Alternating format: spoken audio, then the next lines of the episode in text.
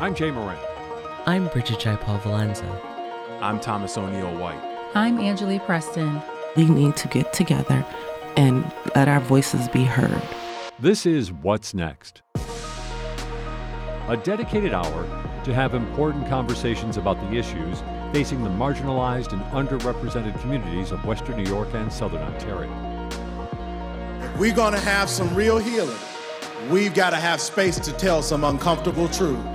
What's Next continues our mission to discuss race, equity, and the common concerns of Buffalo's East Side and beyond. In the suburban area, everywhere, we must work and teach our children. Good morning and welcome to What's Next. Today we talk with the former Buffalo Poet Laureate, Jillian Hanesworth. Jillian, Hi. Hi, and thanks for joining us. Definitely. Um, I keep I the whole idea of you being the former poet laureate because you were the first yeah. poet laureate of Buffalo. Yeah, I've I haven't heard anyone say that yet, so you're Oh. the first person. But um, it's okay. It's okay. I'm glad that the role has taken a life of its own, and I'm glad that I don't have to be in it for it to be sustainable. Because if that's how it was created, it wouldn't last very long. Right. and it was created to be bigger than just me. You know, I know people will think of me when they think of the role itself, but it's bigger than me. So it's time for, you know, a new voice to step in and and make it their own. That's a, a very gracious a- approach for sure. At the same time, though, as we go back, and uh, one of the reasons we wanted to have you in here is, is just for that a chance to maybe reflect on what obviously has been a, a very eventful time, not only for you in your personal and professional life, but also here in the city of Buffalo. Um, but if we can just maybe just step back to that drive that you had, because you, this is really pretty much you that pushed this forward the, the idea of having a poet laureate in Buffalo. What was your motivation? Um, honestly, I was really starting to find my voice in poetry and starting to create my identity here as someone who uses the art to to organize and to inspire and activate the community. So as that was happening, I started seeing cities around the country appoint a poet laureate. And I'm like, it would be so cool to see our city take that same approach, you know, and really use their positions to put some backing behind this art because it's it's storytelling, you know, it's our tradition. This is what we do as a, as a people. Um, so I started to go to council members and ask, like, would you be interested in, in backing this? And finally, um, the Masten District council member, um, Ulysses Wingo, um, he was like, yeah, let's do it. So for a couple of years, I learned how to write resolutions and I worked with um, his staff and we just did all this work to establish this role. And finally, he brought it to the Common Council and they voted to establish the role and to make me the first. Okay, so and so that's interesting. So they they established the role to make you the first, but moving forward, it's going to work as as I understand it. It's going to work differently. It's not just going to be one person who's just appointed, let's say, by a common council resolution, right? Well, there always will be a common council Okay. resolution, um, and there the understanding was always that I'm just the first, Okay. not that I'd be the only. So we wrote it in so that each poet laureate has a, a term limit. Um, I know we're a city that often likes to function without them, but I thought there was some benefit to them. Um, so it's a two year term. So every two years, we should expect to see a new poet laureate. I'm not sure right now what that process looks like from the city's point of view. And I'm hoping that over the next couple of years, I can collaborate with the city to kind of make sure that the vision for this being a community role where the people are really um, in touch with who gets selected to represent them on this platform, um, we can make it more along the line of that kind of process. Right. maybe a community um, council where we know who the members are and um, anonymous submissions so that poets regardless of what size platform they already have have a chance to say hey look at my work. I can do this too. I think about my own journey and a lot of writers they get started in academia or they go into the slam poetry community and I didn't get started that way. You know, I was at protests and at vigils and at memorial services of people who I never met, just trying to spark something in the community.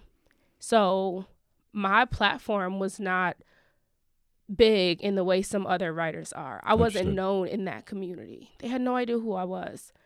Now, the community, you know, people who live on the east side, they started to get an idea. But we all enter this in a different way. So I think coming up with a public process, a transparent process where people who have a love for this art, regardless of how they got there, can all get an equal shot at being able to stand on this platform is necessary. So I'm hoping that I can collaborate with the city or at least just express some of my own ideas for how this can happen in the future. Um, so we can make sure that everybody has an understanding of how this is going. Right. So uh, uh, we can understand how there might be maybe we'll use the kindly use the word confusion about how we were going to move forward with this because it it was a unique development a couple of years ago to have you as Yeah. as uh, as the poet laureate. Let's maybe just talk in an ideal world. I know there was a, a, mm-hmm. a resolution passed in December. If I read it and understood it vaguely, that this next position, next laureate, might be appointed by the mayor. But mm-hmm. we'll leave that aside for now. But if you were going to just say how it should develop and how perhaps people should come to the table for this, how would you like to see it done? Well, I think first we have to start at, and look at what we want this role to be. Right. Like, do we want this to continue to be someone who is active in serving the community? Um, if that's the case, then the community has to take the reins on deciding who it is. Ideally, I would take someone from the art community and someone from the literary community and a few people from, you know, maybe organizations or just community groups. They don't even have to be 501c3s, you know, active community groups. Um, maybe a youth, a member of our city's youth. They sit on a council and members of the community who want to be poet laureate, who say, I have what it takes to lead in this way, they'll submit. They'll submit some writing, maybe an essay, um, or just something to really show their passion for this community anonymously. And the commission, they would read these submissions and debate them and talk about them and keeping keeping in mind who we want this person to be, what we want them to represent for our community. And then they would make the recommendation to the mayor if he wants to be the one to appoint. I will never, you know, debate that, but they would make the recommendation to the mayor for him to appoint someone based off of that search. What about the, the let's turn it then to the person who thinks they want to be poet laureate. We'll put it that way. Thanks, because you never know it until you do it, and you Yeah. most certainly know about the experience and how your role has changed for sure here. But what about that person? Do you think who wants to be that poet laureate for Mm-hmm. Buffalo? What what should be, or you know, I don't necessarily. I don't think we have to talk. I don't think you necessarily want to narrow down subject matter. Yeah, no. But but in terms of approach and maybe Mm-hmm. just a, a a general uh, philosophy, perhaps about poetry and about this community as well. Yeah, I think they just have to have a heart for the people and they have to have the selflessness to understand that a lot of times you are going to be representing people who don't look like you or helping people through something that nobody has ever experienced in your in proximity to you. Um, a lot of times you have to put your own feelings to the side in order to lead. Um, I know some people are like, you're just it's just poetry. Like mm. you just write poems and you get a platform and you get to work with the bills and you get to go on the radio. But no, you have to really stand for something and you have to be about that. There are so many times that I do interviews like this and people email me or they message me on my website and they're just like, I'm so inspired by what you said. I'm so inspired by what you do. And for every five people who send me that email, I get another one that's like, Who do you think you are? Mm. you have to understand that it's not about you. So none of that matters. Um, the awards, they're beautiful, but they don't matter in the grand scope of things. because whatever it is that you are trying to inspire the community to do, everyone won't be an activist, right? um, but whatever it is that you are, whatever the platform is that you're standing on, the thing that you believe in is, you have to be willing to stand on that regardless. Even when you get tired or it gets hard or you're balancing being the poet laureate with having your regular job or being in school or whatever it is that you do, um, you have to keep you have to keep going. So I think as long as the person who thinks I can be the poet laureate, they're going into it thinking I can really serve this community. I really have something to say that I think will push us forward. Then I think go for it.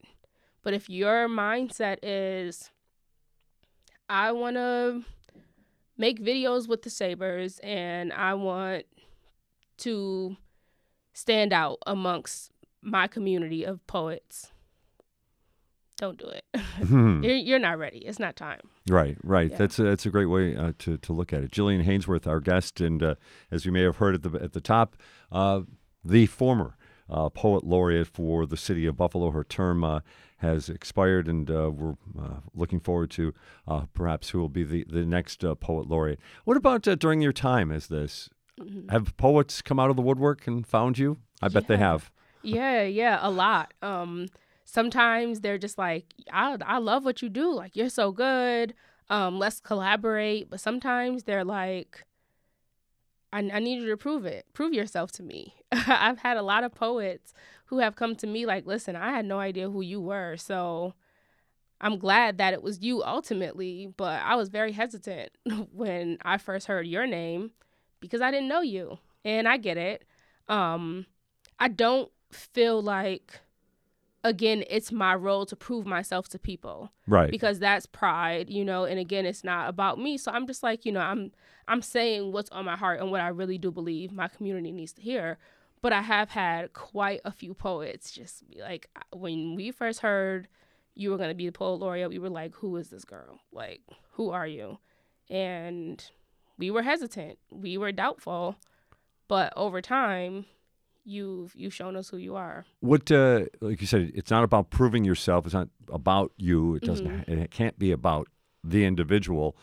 At the same time, what do you think won over the the doubters? I guess uh, if I'll pu- put them in that Um, category. honestly i think it's just because i write good have good work like Okay. the poet the poems are good um, and i think it's also just the way that they see i'm able to connect with the people that i'm performing for um, and that i really do believe the things that i write about. Like if i have a poem or a line in a poem about something like political like you can believe that that is a thousand percent how i actually feel. Okay. um, the concepts in the poem about you know the poems that I that I have had that the community really kind of gravitated to about like love and and power that's truly truly what I believe. So I think the fact that I stand on what it is I say they're like okay she's honest authentic and a good writer so we'll we'll, we'll rock with her What about the idea of? of I, I think I already know the answer to this, but you know, you're standing, you're Mm-hmm. standing up for something, and we know how it is when people stand up. Sometimes Mm-hmm.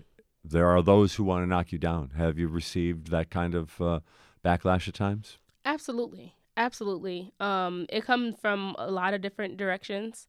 Um, sometimes it's people who are just like, we like what you're doing, but like chill out a little bit. Like it was just too much. Um, sometimes, you know, I've I've said things on the radio and had um, local leaders, community leaders, or or um, elected officials call me like, you're doing way too much because I'm opposing them too hard. Um, But when you, that's interesting. yeah. You say you're opposing them, are you opposing them, or are you, as you say before, said before, speaking the truth as you understand it, Mm-hmm. and other people are interpreting it as criticism? Is, is that maybe an I, adequate I think description? That's, that's what it is. Um, and you know, I, I never want I never wake up saying I'm going to make so and so mad today. that's not how I how I think. But if you ask me a question, I'm gonna I'm gonna be honest and I'm going to center the needs of the community around it, regardless, regardless of who you are or if we, you know, give each other a hug when we see each other in Wegmans. It doesn't matter. Um, I, I yeah, I've, I've I've unknowingly picked a few fights over the last couple of years, um, but that's okay. That's okay. I don't mind.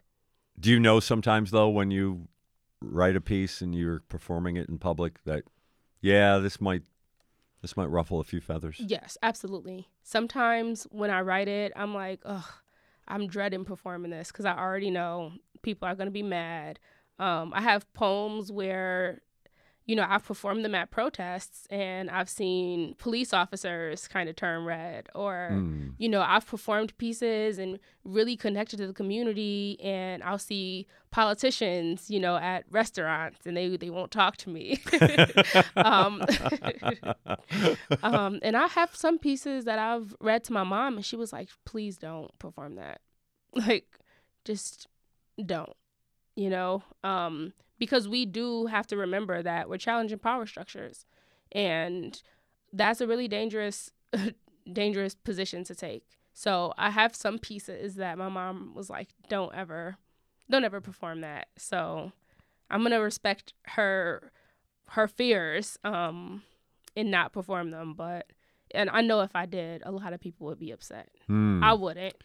right, right, right. Yeah, not me. well, you know, you, you've got me curious. That my, my nature is to, to, to, to, prod that a little bit more, but I think I'll let you rest I'll, on that. I'll tell you some stuff offline. very good, very good. Well, we'll get a, a couple of minutes to do that right now, as a matter of fact. We're going to take a break on what's next and come back with more. Jillian Hanesworth, uh, Buffalo Poet Laureate, her term has expired. She is with us here on What's Next, and we'll be back with more. This is What's Next on WBFO.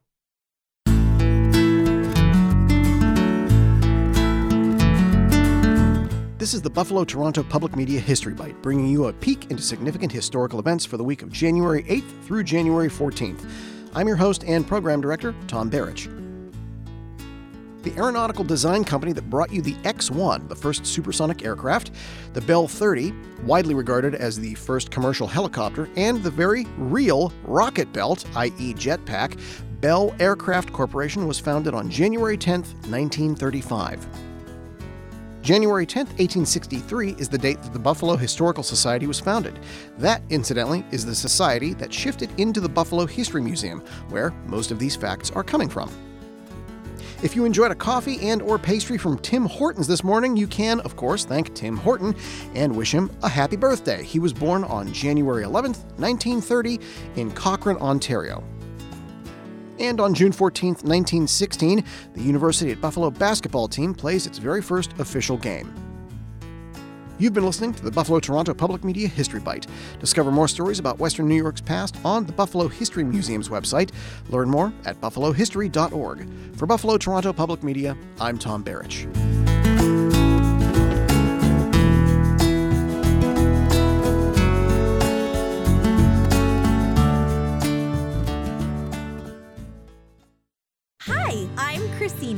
Love exploring the world around me and I have behind the scenes VIP tickets to some of the most exciting places and people in Western New York. And you can come along with me from wherever you are. Let's go! A new series you can watch on WNED PBS, the Buffalo Toronto Public Media YouTube channel, and on PBS Learning Media nationwide. So let's go, let's go, let's go, let's go, let's go.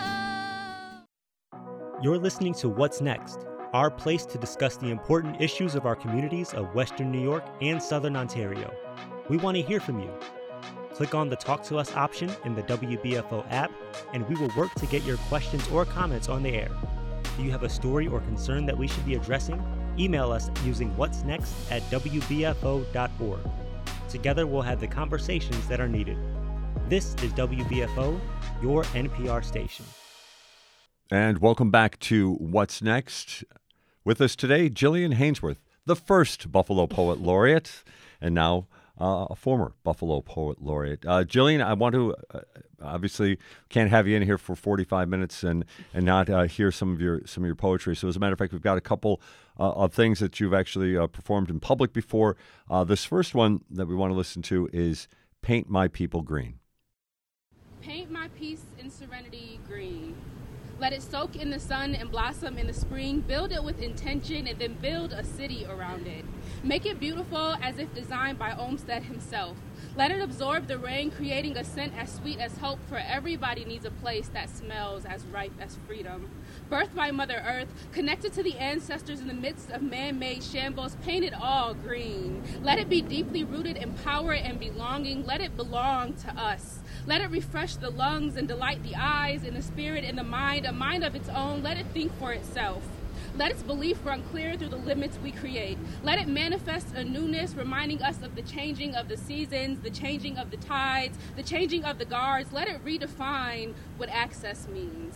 Let me plant my peace like a seed and watch it sprout, growing and expanding into 850 acres of healing and of justice. Let it be as welcoming as a park swing to a child, custom designed to bring joy in the form of prickly blades of grass and dandelions floating through the skies, delivering messages to heaven. Interwoven circles of excellence and purpose, paint my people green and fill them with life.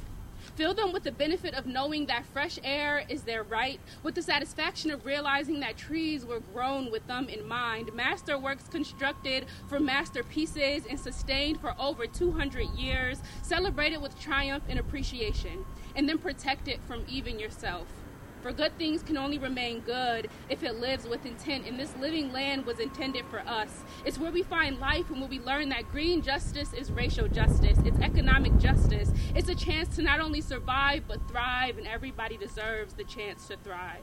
Let us celebrate our green. From Martin Luther King Jr. to Delaware, a backyard fit for kings that was custom fitted for the Queen City, with a crown bestowed onto us by a mind inspired by God Himself who saw what once was and decided to paint it all green. Thank you. It's uh, Jillian Hanesworth. Uh, I think that was uh, recorded maybe in the late spring of uh, 2022 out at, I think it's called Soldier's Circle. Uh, it was a, an event by uh, the Olmsted Parks Conservancy. as you listen back to your to yourself, what do you think? Um, like that's a good poem. It sure was. um, that was one of my first opportunities to do like a commissioned piece. Um, the Frederick Law Olmsted Conservancy contacted me and said that they were having a two year anniversary. 200th year right. anniversary and they asked me to write a poem and I was so nervous because I wasn't sure if I could like take all of this reverence that they had and that I was learning. You know, I didn't really know too much about Frederick Law Olmsted before writing this piece. Um, like, how do I take all of this and put it into a poem where they feel like this covers everything in our mind, and I feel like I delivered a product for them. Um, and they loved it, and I loved it. Um, but that was one of my first opportunities where someone came to me and said, you know, we're gonna give you some ideas, and can you write a poem for us? So yeah. So you you you they gave you some ideas mm-hmm. about this, yet you uh, was that did they have final refusal or or or whatever you came up with was going to be good enough that day?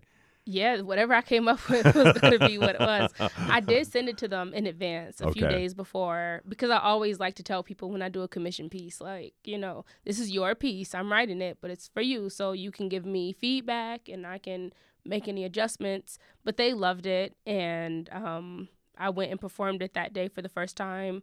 And since then, I've only said it a couple of times, but but I love that piece so much. It really is. A, it's a wonderful piece, and, and again, I've heard it uh, quite a few times because I've mm-hmm. had the recording for all this time. But um, even just listening to it now, little elements unfold in front of me, and I think one of the most, the striking part is, I think you sum up everybody around here in terms of their reverence for the parks, mm-hmm. but you include in there the idea that access is not universal. Right, it's not. Um, I mean, even when you think about the parks in Buffalo, right? If you were to say, what park do we see mostly black residents? You're going to be like MLK. And what park do we see like a lot of white people during the day? Delaware Park. Right. Like it's it's our city is so divided that even when you think about the park system, you can kind of tell what park people are going to gravitate to. Um, I remember being younger and going to Delaware Park because that's where like the basketball courts were and you had more of a chance to be like questioned by a random person at Delaware Park than you did at Martin Luther King Park. But you had more like there was a higher chance of you being watched by the police at Martin Luther King Park than Delaware Park. So like when we think about how how our parks work, it's not a symbol of democracy, but that's what a park is supposed to be. It's supposed to be open to everybody and free to everybody. Like it's supposed to be something that we all have equal access to. And that's not necessarily how things work here. Um, but that doesn't mean that we can't reimagine it to be able to work that way. So that's what that piece was. And so, where you're putting this piece together and you're writing it, then, um, it, like you said, you didn't know a lot of the history of, about the parks and Olmsted Mhm. and such, and yet you you had already your you're able to put your own experiences and mix those two together like that. Yeah, absolutely. Um, I didn't even know growing up that like Martin Luther King Park, Delaware Park were Frederick Law Olmsted parks. Like, Right. I didn't know. Sure. They were just parks to me. But when I started to hear about them, and the first thing I did was learn about Frederick Law Olmsted. Like, how did you come to the point where you are designing, you know, our, at the time, the urban landscape of our city? Um, and I learned about how much he did for um, abolition and just how how much of an activist he was and, and what he intended to do when he was creating these park systems. Um, and my first thought was like, "That's really cool," but that is not that is not what's happening right now. so I decided to really lean into that idea, what he intended to do, um, and and how we can still reimagine it to to function that way. So this is uh, so that's relatively early in your term as Mhm. poet laureate. Uh, maybe just ta- talk a little bit about how things were to start off as in that role, because we know, and we're going to get into the the history here. Once uh, May came around, um, Mhm. you know, obviously a lot happened, and and you found. Your, your voice was very much a, a part of things to come. But what about in those early days? What was it? Was just kind of a novelty? Did, uh, how were people embracing what you were doing? So the community immediately they were like, "You're the poet laureate." Like I would get, you know, emails like, "Can you come talk to our women's group at our church?" And like, "Can you come and talk to these students at this school?" Like the community was, they were already on board before I was the poet laureate. Like before I was that, I was still Jillian Hanesworth who Right. had something to say, and they were already willing to listen. So once I became the poet laureate, they were like, "This is so cool! like we have a poet laureate." Some of my friends couldn't even say it; they would call me like the poet literate or the poet Lorette. Um, and like we're still working on it with some people. I um, understand. but everybody was excited, and um, but I wasn't like writing as many new pieces. Also, it was 2021, so we were just a year out from COVID, so we were still doing a lot of virtual events. Um, a lot of the city events that we were accustomed to, they either weren't happening or they weren't as big. So the city, they weren't calling me to come and do like the MLK ceremony and things like that because we weren't we weren't really having anything. Um, so I kind of got a little bit of a slow start. Um, I was already working at Open Buffalo, so I, I left my job in 2020 after um, George Floyd's murder Hmm. and started working at Open Buffalo. So I was at Open Buffalo and it was a lot easier to kind of balance everything. Right, I was like right. the poet laureate on the weekends and just the director of leadership development during the week. Um, so yeah, I that that definitely it was a slow start when it came to the actual work, but the community they were like, "You're our poet laureate," and that's it. And they hit the ground running when it came to helping build the platform and make it mean something. I'll probably ask you a lot of questions about process, uh, and uh, artistic process is something that just I, it fascinates me. But what about so I I forgot about like you know you're coming in, COVID is lingering, it's still kind of Mhm. flaring up and shutting things down at times. So I it does paint a whole different picture than what we saw in the summer of uh, of 2022. Yeah. Um, what about for you and from a creative dynamic? Was is it I wouldn't say easier, but how does it differ, or how was it different during those early months of of being the poet laureate and it's COVID and things are slow, and then later on when all of a sudden there was, you know, lots of activity and lots of commentary and lots of things happening. What, how can you describe it uh, for yourself? How how it worked for you?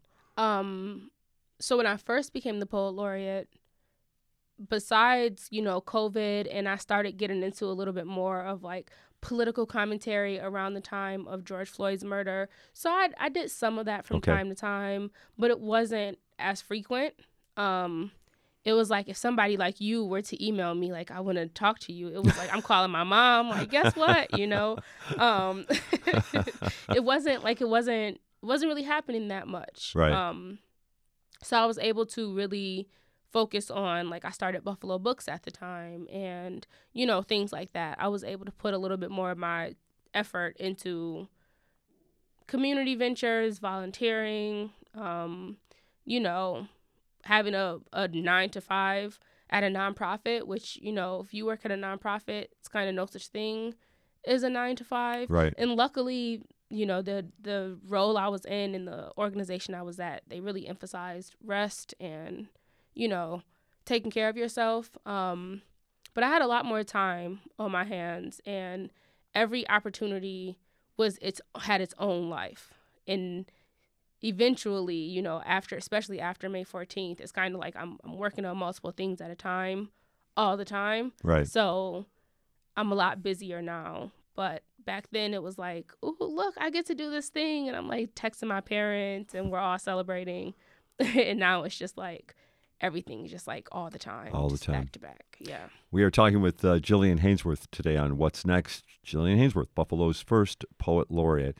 You brought up uh, 514, and I do appreciate you reflecting back. Uh, just to take us through a, a couple things, I, you and I, uh, I, I talked to a, few different people on the night of the 15th, that Sunday night, um, and I do appreciate all the candor that you gave me that night. But you, you gave, um, you told me kind of how it went down for you on May 14th. If I'm not mistaken, what a, a friend's bridal shower is that how Uh, that went? baby shower, Baby yeah. shower.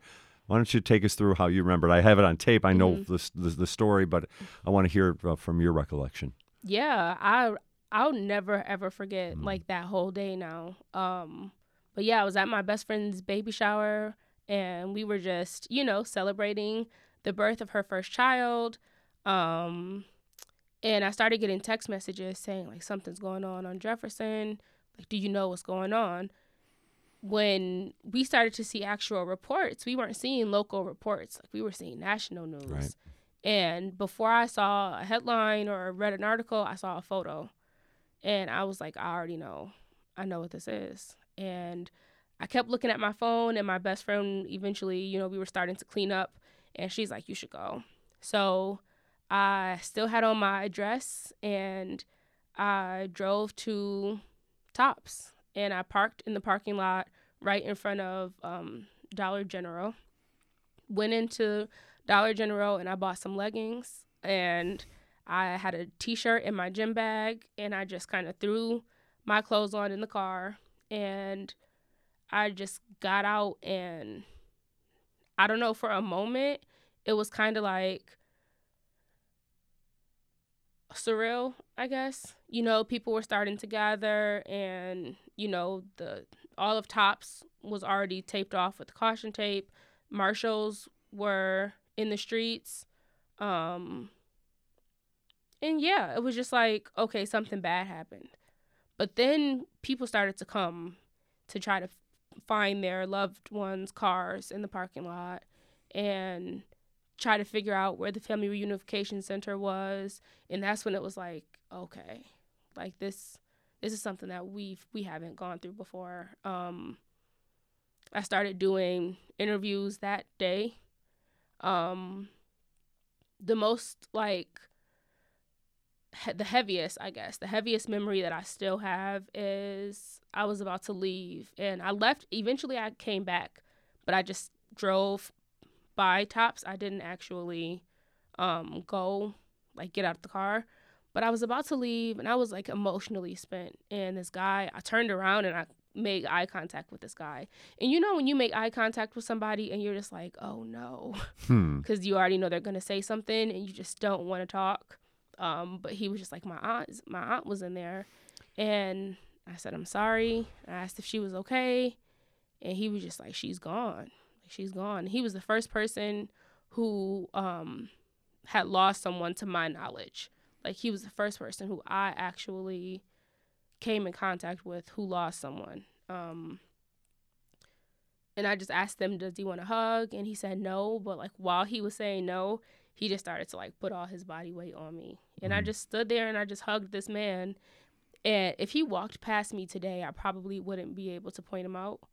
Um, but we just stood in, on Jefferson hugging and just strangers. And that really just kind of sums up how those next few weeks went was just like just trying to help a complete stranger get through something that none of us ever thought we'd have to get through. That interaction, I appreciate you revisiting it. Did you see other um, of tho- that type of emotion out there that day as well? That you know the community trying to figure out what was going on and how to move forward. I mean, there was panic that day. Um, I remember starting to see things on Facebook like there's a gunman walking down this street, and people would just start running, taking off. Um, some guy who I don't know, he pulled up next to me, and he was like, you know, be safe out here, and you know, he told me he was going to that street to find that gunman. Like, we're not about to, we're not going to let you hunt us. Like, we're to come to you. We will not let you hunt us. And that was heartbreaking because all of these, you know, these threats, they, they were fake, you know, but we didn't know at the time. And you would literally just see people start running. And it's like, what's going on? And they're like, oh, somebody's coming this way with a gun. And so there was like panic there was panic. Um, I had a reporter ask me. He was actually he was from France, and it Mm. was the morning after, and I'm like, geez, like, what?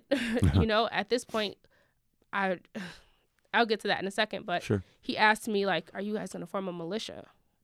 And I'm like, "What do you see happening around you right now? Look around and tell me what you see." He's like, "I don't know. People are crying, hugging." I'm like, "That's report on what you actually see happening." Like that's what's happening right now. Um but the morning of May 15th, I went to a rally at Johnnie B. Wiley and then I came down. I had to go like we had to go around cuz at that time like a few blocks of Jefferson were were blocked off. So came back around, got out of my car. I parked at Open Buffalo because that's where I was working at the time. And I just saw the amount of cameras. And I had no idea. Like when it happened, I knew it was it was big, but it was big for us. You know, Right. I didn't realize tomorrow there are going to be 150 reporters here. Like I didn't know. So that day really caught me off guard because I was just going to be among the community, um, try to make some sense of it, I guess. I don't know. Everybody just kind of went there. So I just went too. And I wasn't expecting though to like have to like use my voice. Like that Right. wasn't that wasn't what I was anticipating. Speaking of using your voice, so uh, as mentioned, uh, setting this segment up, um, you and I did talk on, on the night of uh, May 15th. Mhm. And as a matter of fact, uh, there were a lot of poignant things that we won't play the whole interview here, but I do have a, a soundbite that I'd like you to listen to right now. Um, just in essence, describing uh, the east side uh, of Buffalo. Like on the east side we are creating culture and that culture is being adapted into other communities across the city. But it starts it starts on the east side. That's where the blueprint is. While we do have to deal with a lot of things that other people in buffalo don't have to deal with. You know you think about crime rates highest in buffalo poverty rates highest in buffalo. And of course we know crime is a symptom of poverty. Covid rates during during the height of the pandemic, highest in Buffalo, lead in the water, highest in the on the east side of Buffalo. These people are exposed to so much more than a lot of people in other neighborhoods could even understand. And even still, there's so much beauty that comes out of the culture of our community. It's uh, Jillian Hanesworth talking with WBFO on um, May 15th, 2022. You hear that uh, that comment? I have uh, referenced it in my mind um, hundreds of times, actually, Mhm. since I thought it was a, a, a very powerful comment. What, what about from you uh, as you can reflect back on it right now? thinking of, thinking back, it makes me smile because when I think about the days, the weeks after May 14th, I still feel feel anger and fear. So to know that in that moment, the beauty of my community is what stood out in my mind and what we were able to discuss, that makes me feel like really comforted. Um, and of course, I still feel that way. Right. I describe the East Side as like the most colorful place in the city. um, and I think time and time again, because unfortunately, May 14th was like the first of like a series of just unfortunate things and painful things to happen in our community. And the East Side continues to feel the brunt of it. Um, but you continue to see the beauty of the people and our willingness to help each other survive along with our refusal to believe that our role here is just to survive um like there's a there's a beautiful power in that and i think that it's unfortunate that we continue to be placed in positions where we have to use that power we have to exercise that muscle. Um i would like us to be able to have a break from having to be reminded of how resilient we are because resilience is is a sign of a bigger issue i think. Right. um but we are and and it's beautiful. And i've tried to continue to remind myself of the beauty of where i come from because the past couple of years it's been mostly like pain and it's been a pain that none of us have ever experienced and we all kind of had to navigate through it together and we did and we still are um and I hope to continue to be a, a voice for our community and to speak to our community as we continue to heal because it's a process that, that will never actually like finish we'll never graduate from healing school like No. there's always going to be Right. always going to be students now we're lifelong healing learners now um but i i will always see the beauty in the east side of buffalo and the people who have have survived everything that that is very specific to people who live on the east side You mentioned the power that comes out of that resiliency and the power that I think was on most certainly on display after May 14th, and we know about some of the other incidents, including, of course, uh, the Christmas blizzard last year as well. From you now, if you can, and this is where it gets tougher, right? There's the days before you're the poet laureate and the days after you're the poet laureate, um, and all of that was going on, and you're reflecting on it. But can, did you? Are there any? I'll use the term synergies. It's a happy word, where that power is that power of resiliency is leading to affect some some significant change for the East Side community. I, I believe so. Um, but I think that one thing that we don't always discuss is the power of you having a memory, the power of your memory.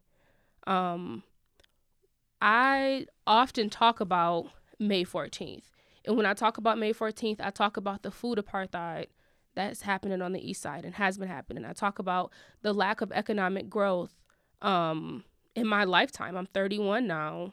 The the fact that I've never seen my people actually build economic sustainability for ourselves.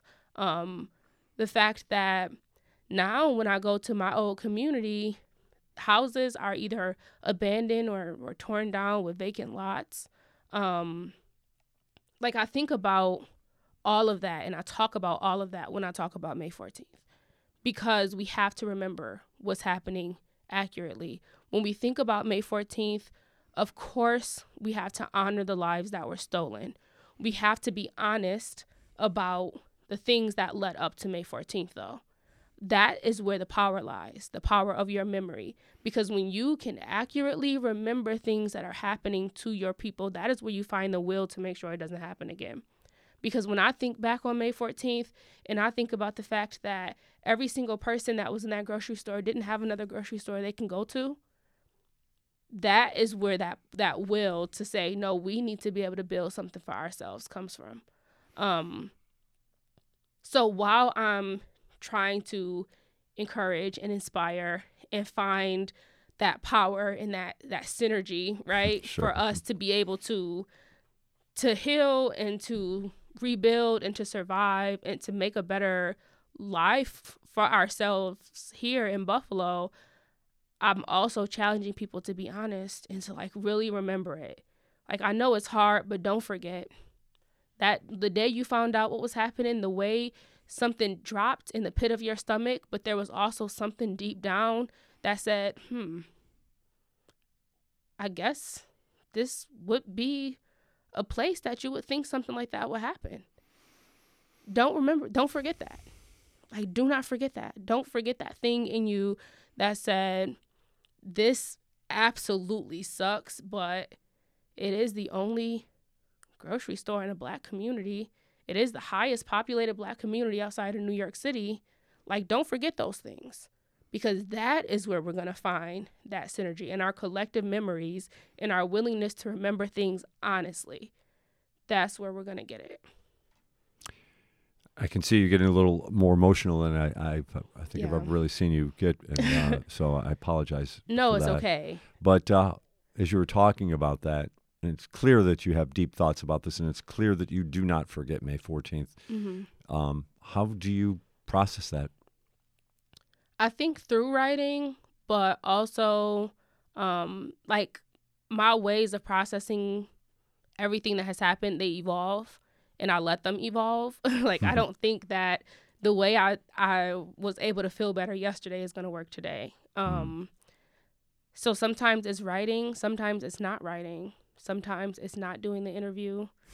um sometimes it's taking a break. I went on a cruise last month and I was so excited because I didn't buy the internet package. so I literally was not able to use my phone for like 6 days. And you survived. And I survived and it was so it was so refreshing to not wake up to like a 100 Facebook notifications and 50 Twitter or X whatever notifications and a million emails like sometimes you just got to unplug. So for me, I just try to separate myself from everything because what's happening in our community has become so closely tied to what I care about, what I write about, what I speak about. So sometimes I just have to stop writing and stop speaking and just kind of separate from it. We're going to let you uh, take another couple of minutes here to uh, do just that. Uh, we're talking with Jillian Hanesworth, the first Buffalo Poet Laureate, with us on What's Next. This is What's Next on WBFO. Birds, whether common or rare, delight me. That's what our new Now We're Birding and Enjoying Nature Club is all about. Oh, yes, and the best is being with people who are also interested in wildflowers, animals, and of course, birds. Come along with us, won't you, Peter Hall and me, Stratton Rawson, as we lead monthly excursions to Tifft or Reinstein Woods Nature Preserves. To sign up, go to WNED.org front slash birding. It's Reading Rainbow's 40th anniversary, and we're celebrating by releasing 40 full episodes of the classic PBS children's series. Look for new episodes every Tuesday and Thursday through February on the Reading Rainbow YouTube channel. They'll be available for a limited time, so subscribe so you don't miss any.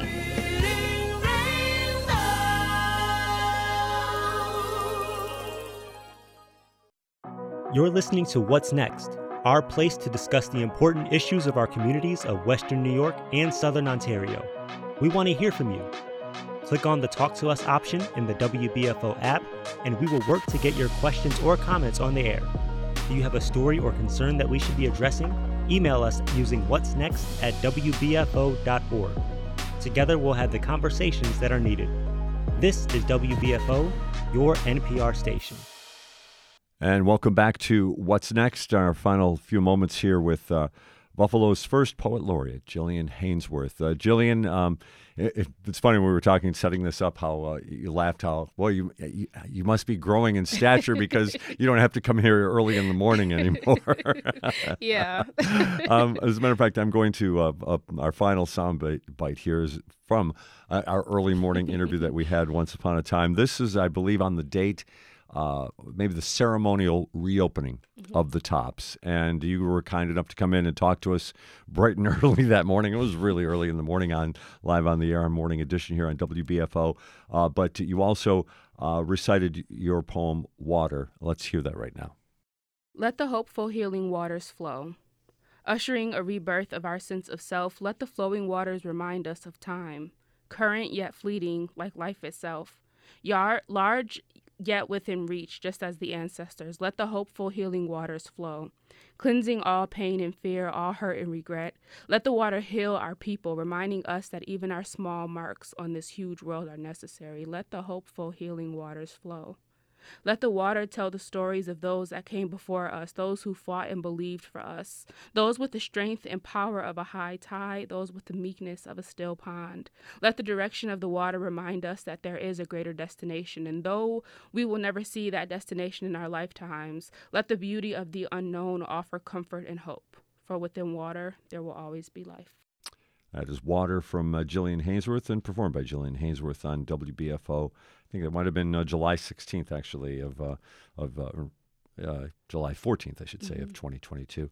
Uh, Jillian, um, not going to necessarily, but that, that is on the wall. Yes. With the memorial inside the tops. Yeah, yeah. I went in on July 15th of 2022 and saw it. I've not been back in there since. Yeah, you told me that that day about the conflict that you yeah. had about whether or not you wanted to go in there anymore. Yeah, yeah. But I, I did go in and see it, and I do have people all the time. I was at.